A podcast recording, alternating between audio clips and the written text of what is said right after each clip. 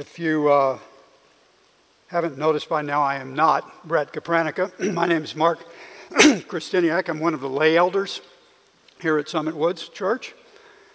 And this morning, we're going to be continuing in a series that we actually began back in April, and it will continue through this summer on living in light of the different characteristics of God. If you will recall, back in April, Dalton, Dalton Vansel, one of our staff elders here, taught us on living in light of God's knowledge. And today, we want to examine what it means to live in light of God's love. And if you happen to be counting, in the passage that Brett just read for us, you would have noticed the word love is used 26 times in that passage. But the word love is also a word that gets thrown around a lot in our culture today. Love is a wonderful word. But it's one of those words that gets assigned a lot of different meanings. Some are valid, others not so much. A phrase that you may have heard used today in our cultures is love is love.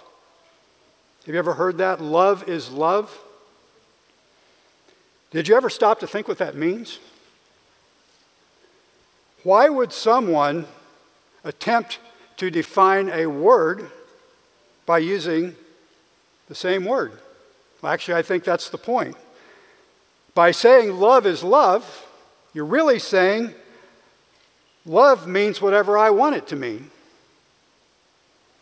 And not only that, but you must affirm my definition of love or what? I might not love you. In fact, I might hate you. It's a very self focused way of looking at love it often ends in hatred rather than love for those that oppose your definition.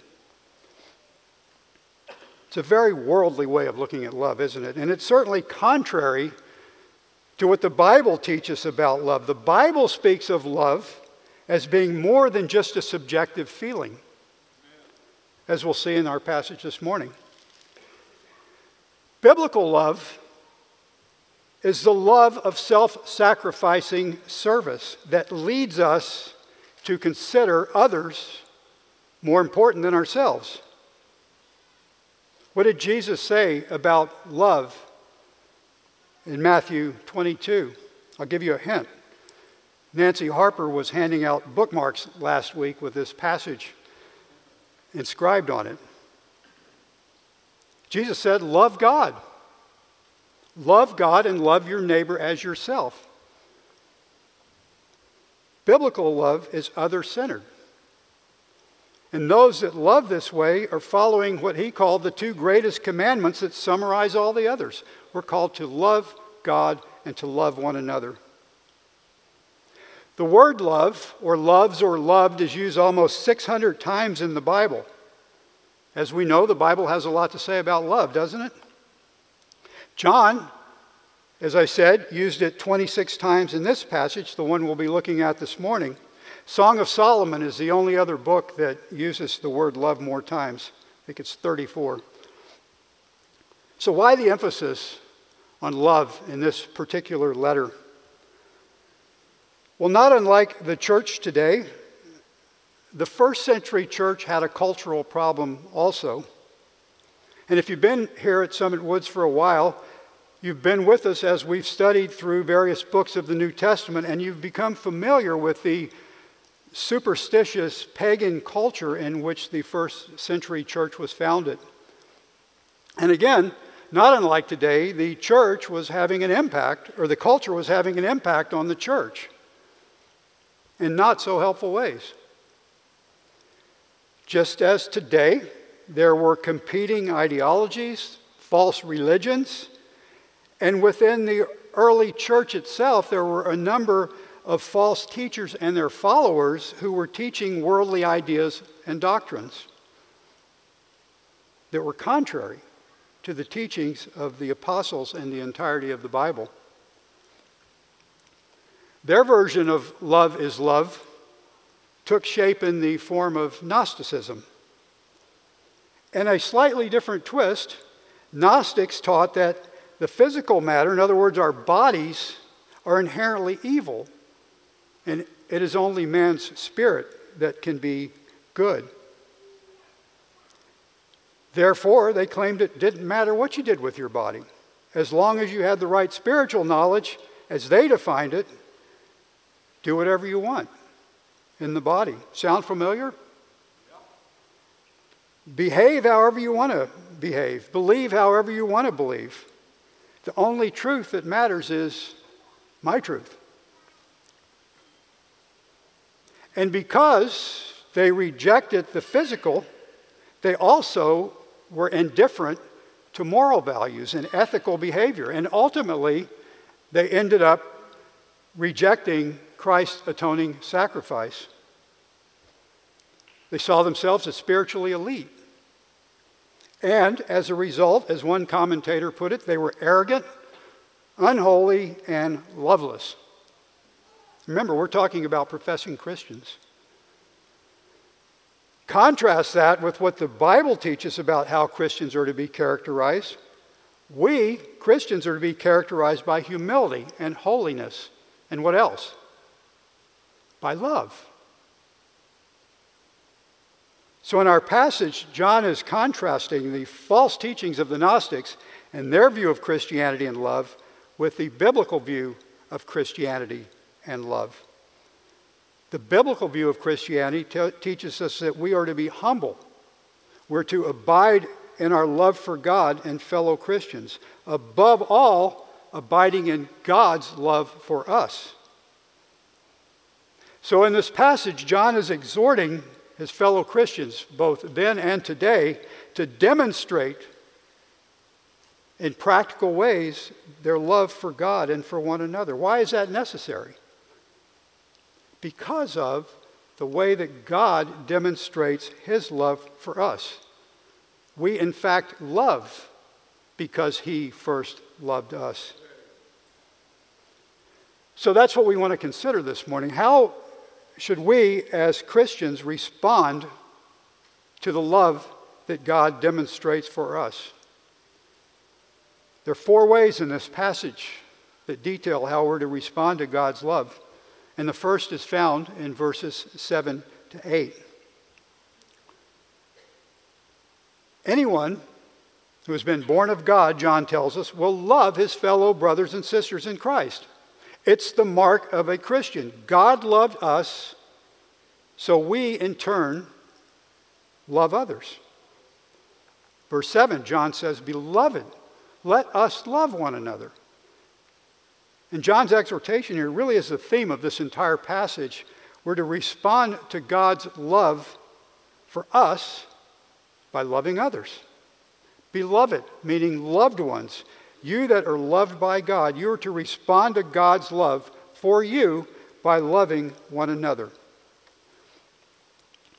That response is not based on our own subjective feelings, but rather on God, on who He is and what he's done for us, his beloved, those that he loves. It's not, I think you would agree with me, our normal response apart from Christ to love others more than ourselves, as we're called to do. Often as not, the opposite is true. We're prone to loving ourselves more than we love others.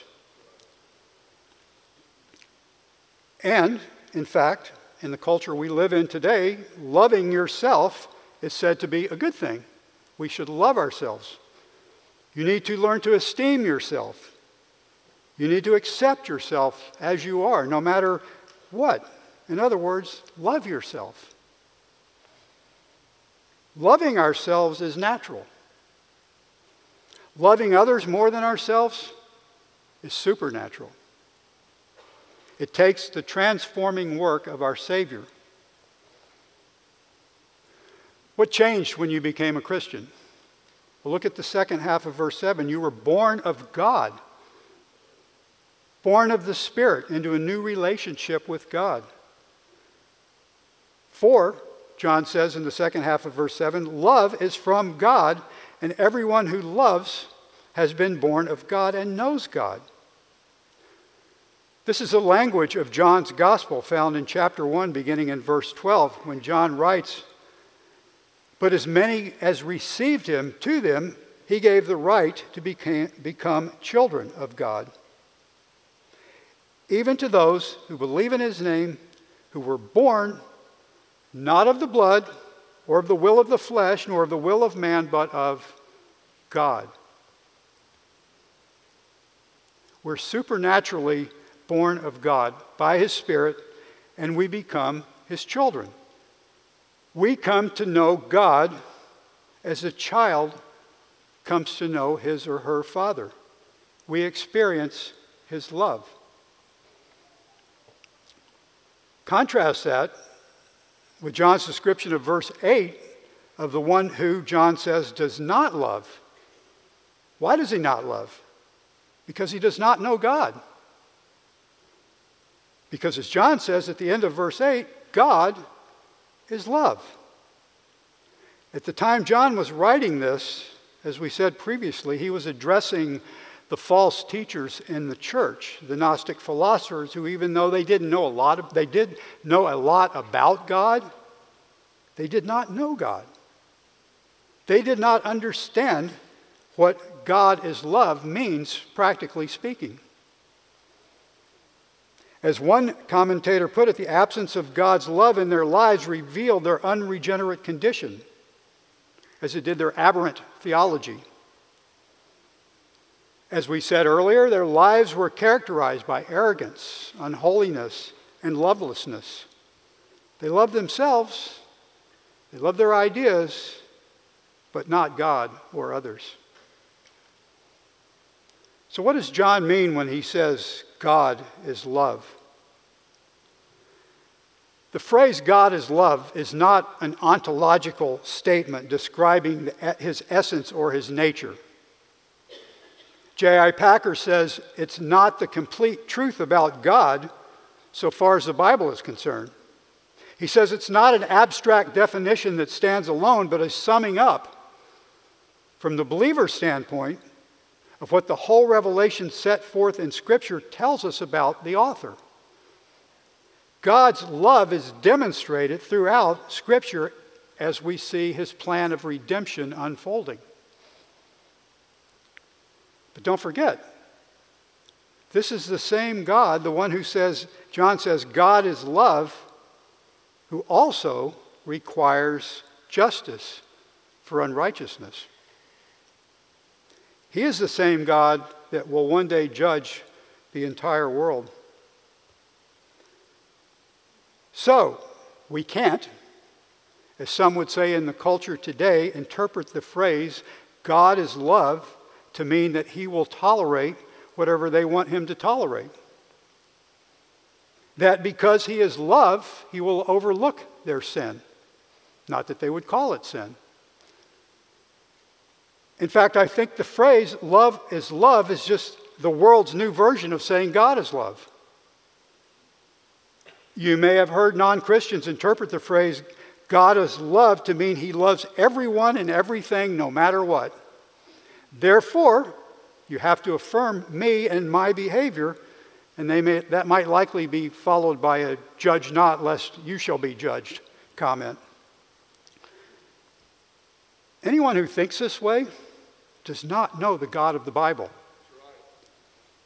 It is idolatrous and demonstrates unbelief. It demonstrates an unregenerate heart, just as was the case of those false teachers in, his, in the first century. God's love is demonstrated by action. How so? He causes us to be born of the Spirit and reveals himself to us through the knowledge of his word. And because of his regenerated action and our knowledge of him, we will increasingly love Him and others as we're called to do. We're to respond to God's gift of new birth and life in Christ by loving one another. That's the first way this passage instructs us. Secondly, we're to respond to God's love by responding to Christ's atonement for our sin, again by loving one another. And that's found in verses 9 to 11. We're to respond to Christ's atonement for our sin by loving one another. Let's recap. Here's what we've learned so far about God's love. Verse 7 love is from God. Verse 8 God is love. And here in verse 9, we'll examine how God revealed, how he demonstrated his love to mankind. Verse 9, by this is the, but by this the love of God was manifested in us, that God has sent his only begotten Son into the world so that we might live through him. God's preeminent manifestation of his love is found in the act of him sending his Son into the world. He demonstrated his sovereign mercy and grace, his love, in doing so. John states in the previous chapter, chapter 3, in this epistle, verse 16, we know love by this, that he laid down his life for us. And what is he, how does he say we're to respond? We ought to lay down our lives for the brethren. The other verse that immediately comes to mind is a very familiar verse. In fact, it's so familiar that I think sometimes we're inclined to rush right through it, often, often without considering the depth of it. John 3:16. Everyone knows that. For God so loved the world that he what? He loved the world so much that he gave his only begotten son that whoever believes in him shall not perish but have eternal life. What John is describing in his gospel, in this epistle that we're looking at this morning, is a public demonstration of God's love. It's an act of his will, it's not just a benevolent feeling. This was the ultimate objective demonstration of what selfless love looks like in action. It's the kind that we're called to albeit perhaps not on such a grand scale, but in smaller, practical ways. There's a diagram on marriage that Dr. Garrett Higbee uses in his discipleship counseling training. And if you've been around me much, you know the one I'm referring to. he uses a drawing that depicts what he calls a self centered marriage. And alongside that, the Christ centered marriage. The self centered marriage is one where each person is saying to the other, I have needs, I have needs. And between them, there's a drawing of an explosion because that's what usually happens when we're more concerned about our own needs than we are about the needs of others, especially our spouse. The Christ centered marriage, on the other hand, is one in which each person is asking, How can I serve you? How can I serve you? And between them is a drawing of a heart that says, Love and serve. That's the type of practical response we're called to. Because of what God did for us in Christ, that's how we're called to live, not just now, but for eternity on this earth. It's how we're called to live. This example, of course, could be, re- be applied in many other relationships, whether it's at work, in your families, in your neighborhoods, anyone that God has sovereignly put into your own life. Paul says this in Philippians 2, beginning in verse 3 Do nothing from selfishness or empty conceit, but with humility humility of mind, regard one another as more important than yourselves. Do not merely look out for your own personal interests, but also for the interest of others. Have this attitude in yourselves, which is also in Christ Jesus. Look next at verse 10 in our passage where we're told, In this is love, not that we loved God, but that He loved us and sent His Son to be the propitiation for our sins. John reminds us that God's demonstration on love towards us had nothing to do with our inherent goodness. Prior to salvation, each one of us was an enemy to God, and we were destined for eternal punishment. Which presents something of a dilemma because God is holy and can't abide sin, and every human from Adam on has sinned. But there was one solution, which was determined before the foundation of the world, and that is that God would redeem sinners by sending his Son in human form to live the perfect, sinless life, to atone for our sins.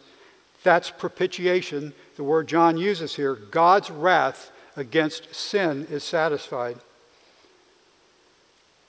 In Romans chapter 3, verses 24 and 25, Paul says, We're justified as a gift by his grace through the redemption which is in Christ Jesus, whom God displayed publicly as a propitiation in his blood through faith. This was to demonstrate his righteousness, because in the forbearance of God, he passed over the sins previously committed. If God were to pass over sins without punishment, people would rightly accuse him of unrighteousness. But on the cross, his wrath against sin was satisfied, and the debt of our sin was paid. Christ was a propitiation for our sin. God's wrath was turned to favor, which is why John reiterates in verse 11 that we also ought to love one another. We ought to show favor to those who sin against us just as God and Christ did for us. And that's not always easy to do, is it? Showing favor to those who've sinned against you is not based solely on our feelings. If it was, you know how that would end? We'd hold a grudge against the person or persons probably forever. Or as the old saying goes, I don't get mad, I get what? Even. It takes an act of our will, a willingness that requires a decision, a decision on our part to show favor to those who've sinned against us. Forgiveness is not just a feeling. It's in the same way that it took an act of God's will to send Christ as a propitiation for our sins. So, how might we go about doing that? How do we practically display God's love when someone has sinned against us?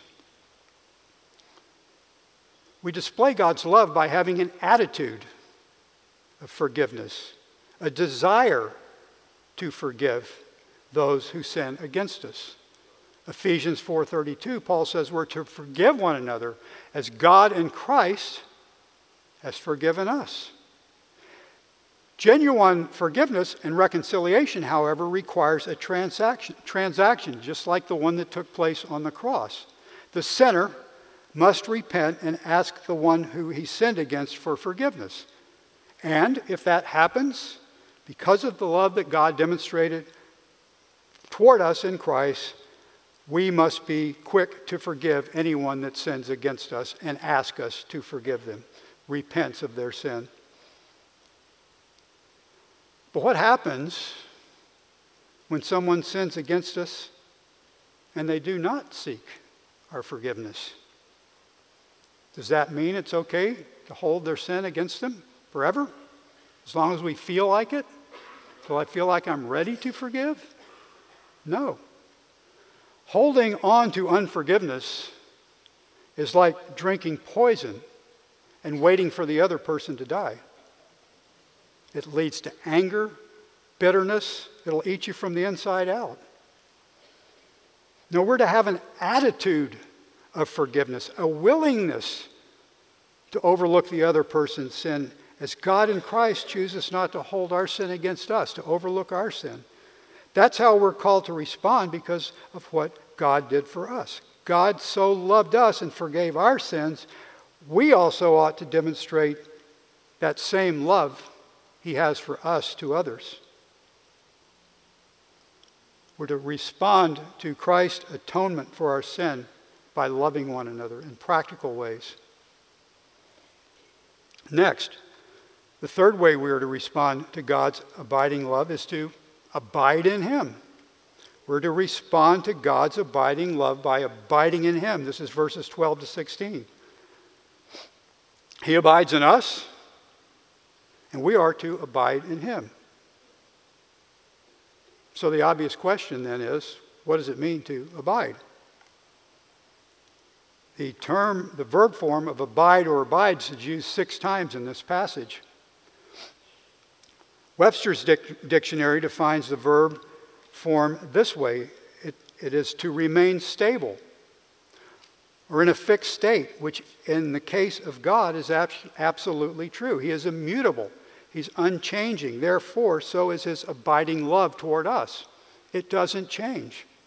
He can't love us any less, He can't love us any more. His love is fixed, it's unchanging, it's perfect. A good biblical illustration is found in John's Gospel, chapter 15, verse 5, where Jesus says, I am the vine, you're the branches. He who abides in me, and I in him, he bears much fruit. But, for apart from me, you can do nothing. Branches grow from a stable, fixed vine. The branches that abide in the vine will bear fruit but not apart from the vine. Just like us, the branches are totally dependent on the vine. They must abide in the vine. If the branch does not abide, what happens? It dries up, it's removed. The commentator who pointed to this illustration went on to say to abide is a verb, it's active. Abiding in Christ is not a feeling or a belief, but something we do. It means to remain or stay and entails far more than the idea of a belief in a Savior. Please forgive my illustration, but an old song from the 70s by the band Boston came to mind when I read this commentary. The song is entitled It's More Than a Feeling. And don't worry, I'm not going to sing it. For the record, it's not even one of my favorite songs or bands. But the title captures the thought that it's not enough to feel or believe. You must remain or stay with Christ in all aspects of your life. You must abide in Him actively. That's not likely what the band had in mind when they said that, but you get the idea. Abiding is more than a feeling. J.C. Ryle says to abide in Christ means to keep up a habit of constant, close communion with Him to be always leaning on Him, resting on Him, pouring out our hearts to Him, and using Him as our fountain of life and strength, as our chief companion, our best friend. To have His words abiding in us, he says, is to keep His sayings and precepts continually before our memories and minds. What evidence do you have? That you abide in God and He in you. I use the word evidence because what John is doing in this section and really throughout this entire epistle is presenting a series of evidences concerning our relationship with God in Christ. So I think what we need to do is examine each piece of evidence in this particular section. And listen, I'm not necessarily saying we're to doubt our salvation because, in fact, as John says in verse 13 of chapter 5 of this epistle, these things I have written to you who believe in the name of the Son of God, so that you may know that you have eternal life. But we need to ask ourselves Am I growing in my knowledge and affection for Christ? Or am I withering, drying up like the branches that are cast away? Am I abiding in Him? Are His thoughts increasingly my thoughts? So, as I was studying through this section, it occurred to me the best way for me to understand and explain this part of the passage was to ask and answer a series of questions pertaining to what it means to abide. What is the evidence that a Christian is abiding? This is kind of my version of the five W's we learned back in journalism school, also back in the 70s. We were taught to ask and answer who, what, when, where, and why, and sometimes how, not necessarily in that order. So, hopefully, this exercise will help me explain this passage and help you to discern the nature of your relationship with Christ. So, we'll begin by looking at verse 12.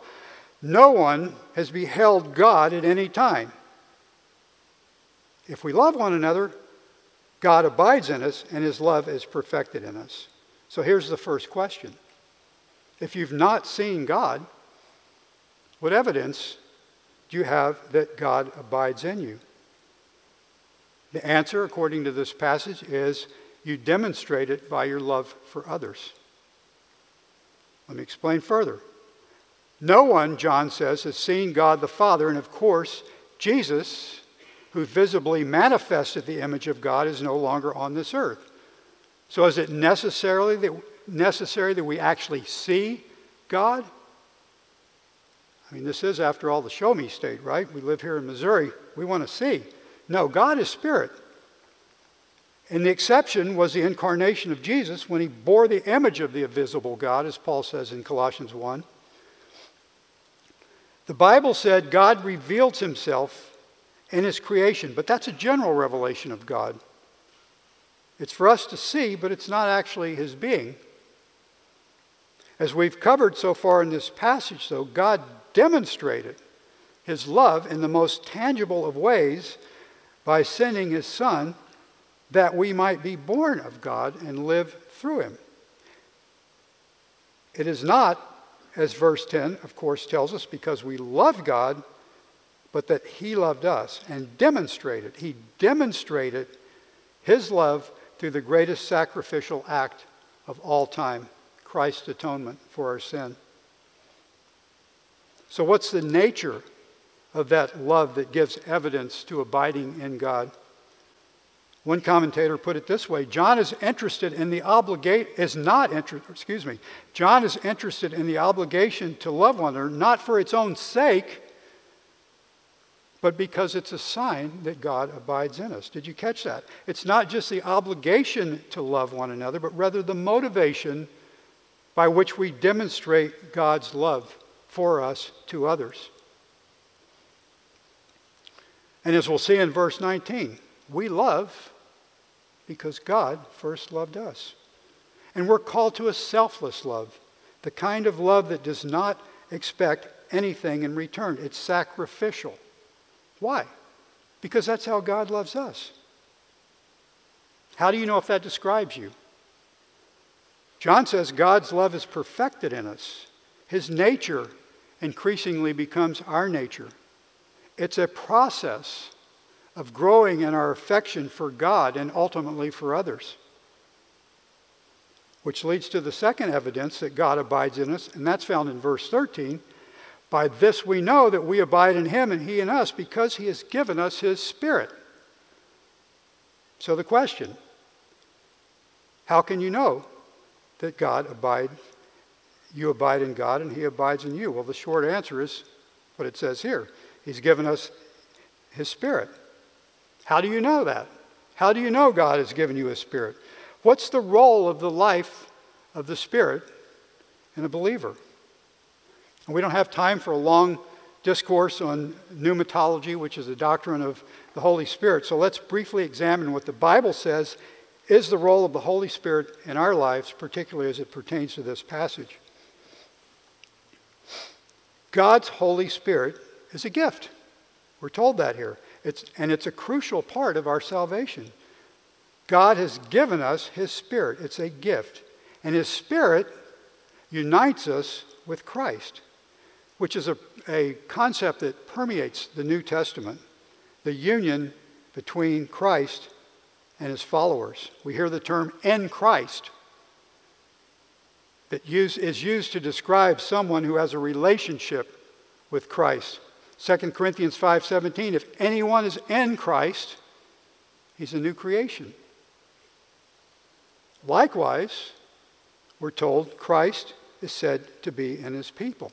This is what Paul presents in Ephesians 3 beginning in verse 17 so that Christ may dwell in your hearts through faith and that you being rooted and grounded in love may be able to comprehend with all the saints what is the breadth and the length and the height and the depth, and to know the love of Christ, which surpasses knowledge, that you may be filled up to all the fullness of God. In verse 13 of our passage, the emphasis is on that mutual indwelling or abiding with God or Christ by His Spirit. And in the context of this passage, a fruit or result of God's Spirit in us produces love, as has already repeatedly been said this morning. And as it's, Paul says in Galatians 5, the fruit of the Spirit is what? Love, along with joy, peace, patience, kindness, goodness, faithfulness, gentleness, and self control. These fruits love being listed first, will come to increasingly characterize the life of a believer. So you should ask yourself is there increasing evidence of that in my own life? If so, it's a demonstration that you are abiding in Him and He in you. It brings us to our third evidence of God abiding in us and we in Him. This is found in verse 14. We have seen and testify that the Father has sent the Son to be the Savior of the world. What men provide this evidence that Jesus is the Savior of the world? We have seen, John says. Who has seen? The apostles, John and his fellow apostles, those who were eyewitnesses to Jesus' earthly ministry. So here's a follow up question How do you know their evidence is reliable? Listen to John's own expl- explanation in chapter 1 of 1 John. You can flip back there if you'd like. Beginning in verse 1 What was from the beginning, what we have heard, what we've seen with our eyes, what we've looked at and touched with our hands concerning the word of life, he's referring, of course, to Jesus, and the life was manifested. And we have seen and testify and proclaim to you the eternal life which was the Father and was manifested in us. Or listen to Peter's account from 2 Peter in verse in chapter 1 beginning in verse 16. Another eyewitness. He says, For we did not follow cleverly devised tales when we made known to you the power and coming of our Lord Jesus Christ. But we were eyewitnesses of his majesty. For when he received honor and glory from God the Father, such an utterance as this was made to him by the majestic glory. This is my beloved Son, with whom I am well pleased. And we ourselves heard this utterance made from heaven when we were with him on the holy mountain. He is, of course, describing the transfiguration that's, that uh, took place, and it's described in chapter 17 of Matthew's Gospel. You probably heard it said regarding God's plan of redemption, but I'll say it again. You couldn't make it up. You could not make this plan of redemption up. No human would devise these tales, as Peter calls them. The Bible was written over 1,500 years by over 40 different authors. It's not a cleverly devised tale. The pieces from Genesis to Revelation fit together like a glove. It's God's revelation of Himself and His plan of redemption. And John, Peter, the other apostles were eyewitnesses to the culmination of that plan Jesus' life, death, and resurrection. Back to verse 14. The Father sent the Son to be the Savior of the world, which means to atone for the sins we could never atone for ourselves. A propitiation, verse 10, as we already said. God's wrath against us is satisfied. That's the gospel. That, in a nutshell, is the gospel, and it's available to anyone who confesses, John says. Confess what? Verse 15 that Jesus is the Son of God. And he goes on to say, and for those that do, God abides in him, and he in God. Fifth and finally, verse 16. We've come to know and have believed the love which God has for us. God is love. And the one who abides in love abides in God, and God abides in him. So, how do you genuinely know if you believe the gospel and abide in the love that God demonstrated for you? How do you know? The answer.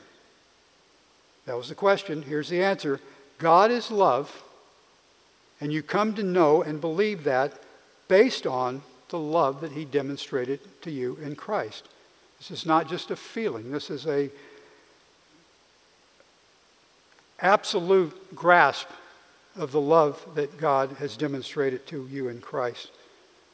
Again, John reminds us that God is love, and I reiterate, not in the ontological sense but in the sense that he demonstrated his love by sending his son to be the Savior of the world. This seems to be the stumbling block for most people. Why would I say that? Well, because seemingly the majority of people don't recognize just how sinful they actually are, especially in the culture we live in. We have it pretty good. Why do I need God? Why do I need a Savior? Death and standing before God in judgment seems a long way off if we ever even think about it all. Why do I need a Savior? For those of you who are here today that are Christians, each of us at different times in different ways came to the end of ourselves. We were out of answers. The weight of sin which takes on so many different forms, was crushing us. We had no more answers. And as Dr. Jim Berg says in his study, Taking Time to Quiet Your Soul, we were miserable. And we needed to be rescued from our miserable condition. And God is looking for people to rescue. How were we miserable? We were angry. We were anxious. We were frustrated. We were depressed. Our lives may have been a trail of broken relationships, failures. The list goes on. And it's slightly different for each of us, isn't it? In that wonderful section in Ephesians 2, Paul says, You were dead in trespasses and sins. And then continuing in verse 4, he says, But God, being rich in mercy because of his great love with which he loved us, even when we were dead in our transgressions, made us alive together with Christ. By grace you have been saved. This is how we come to know and believe. He transforms us, He gives us a new heart, a new life, new desires. We're able to understand the love which God has in us.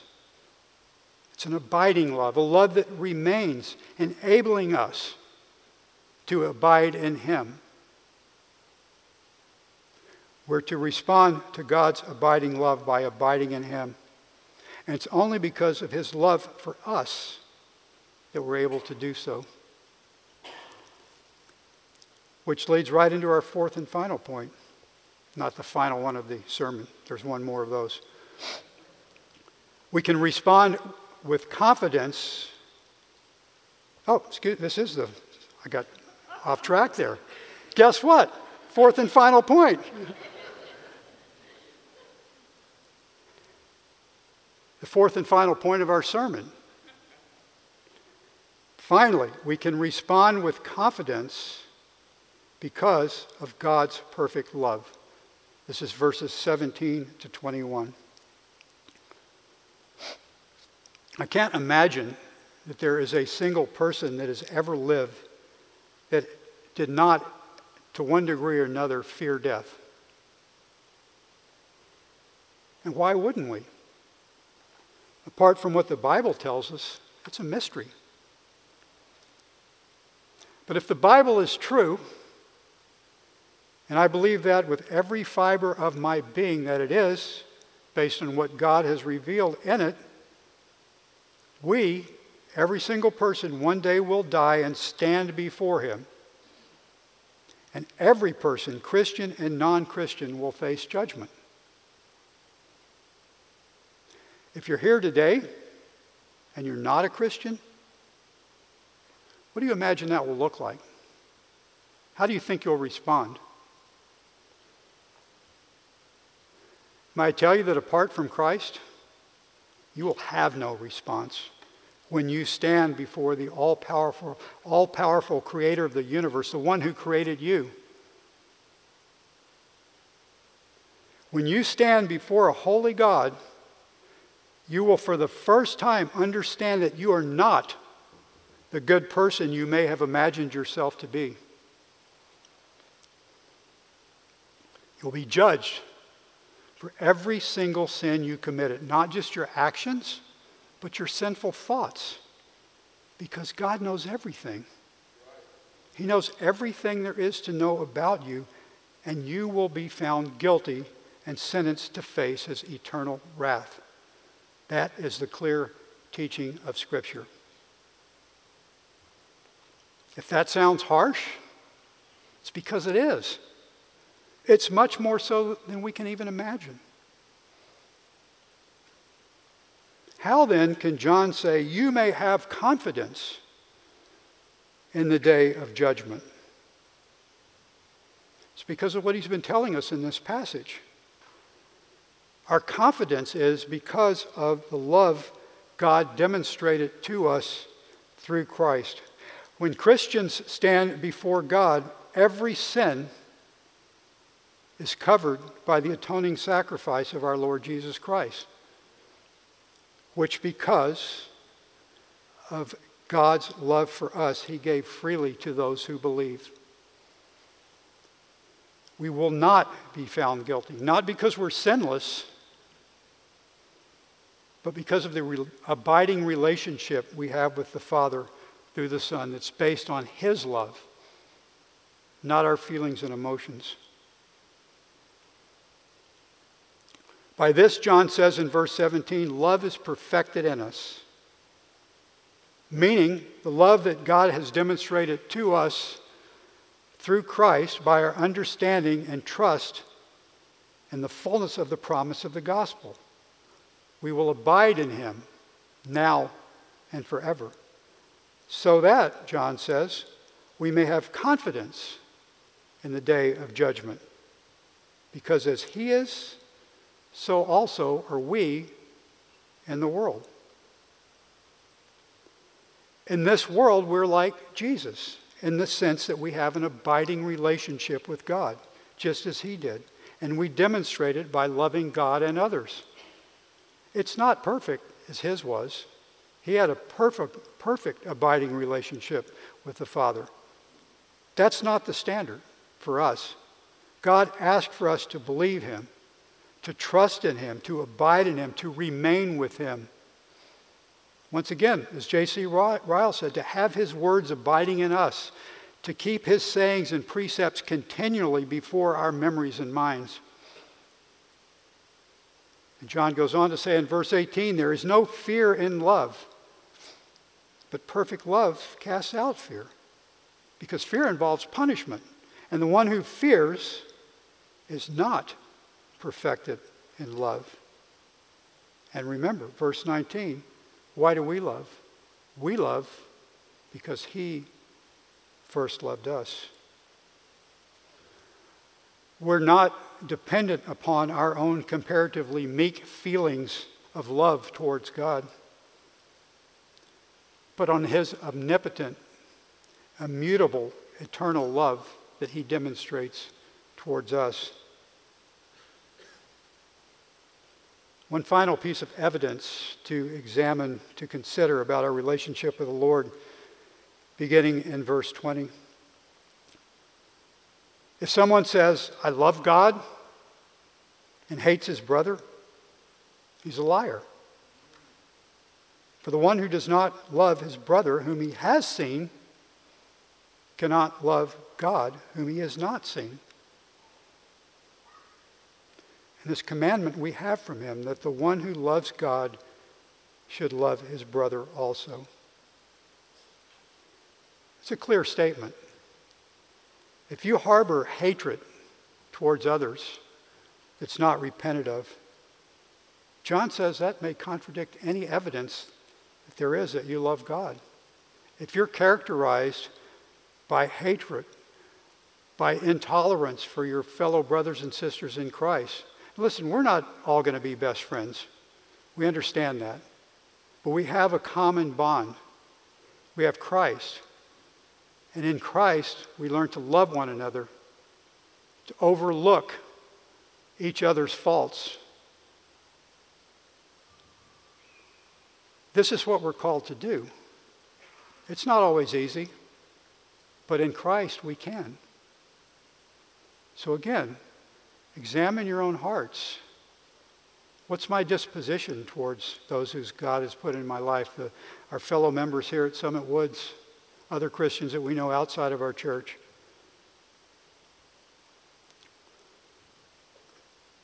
And whether you're a Christian or not, I really hope you will consider the truths of this passage.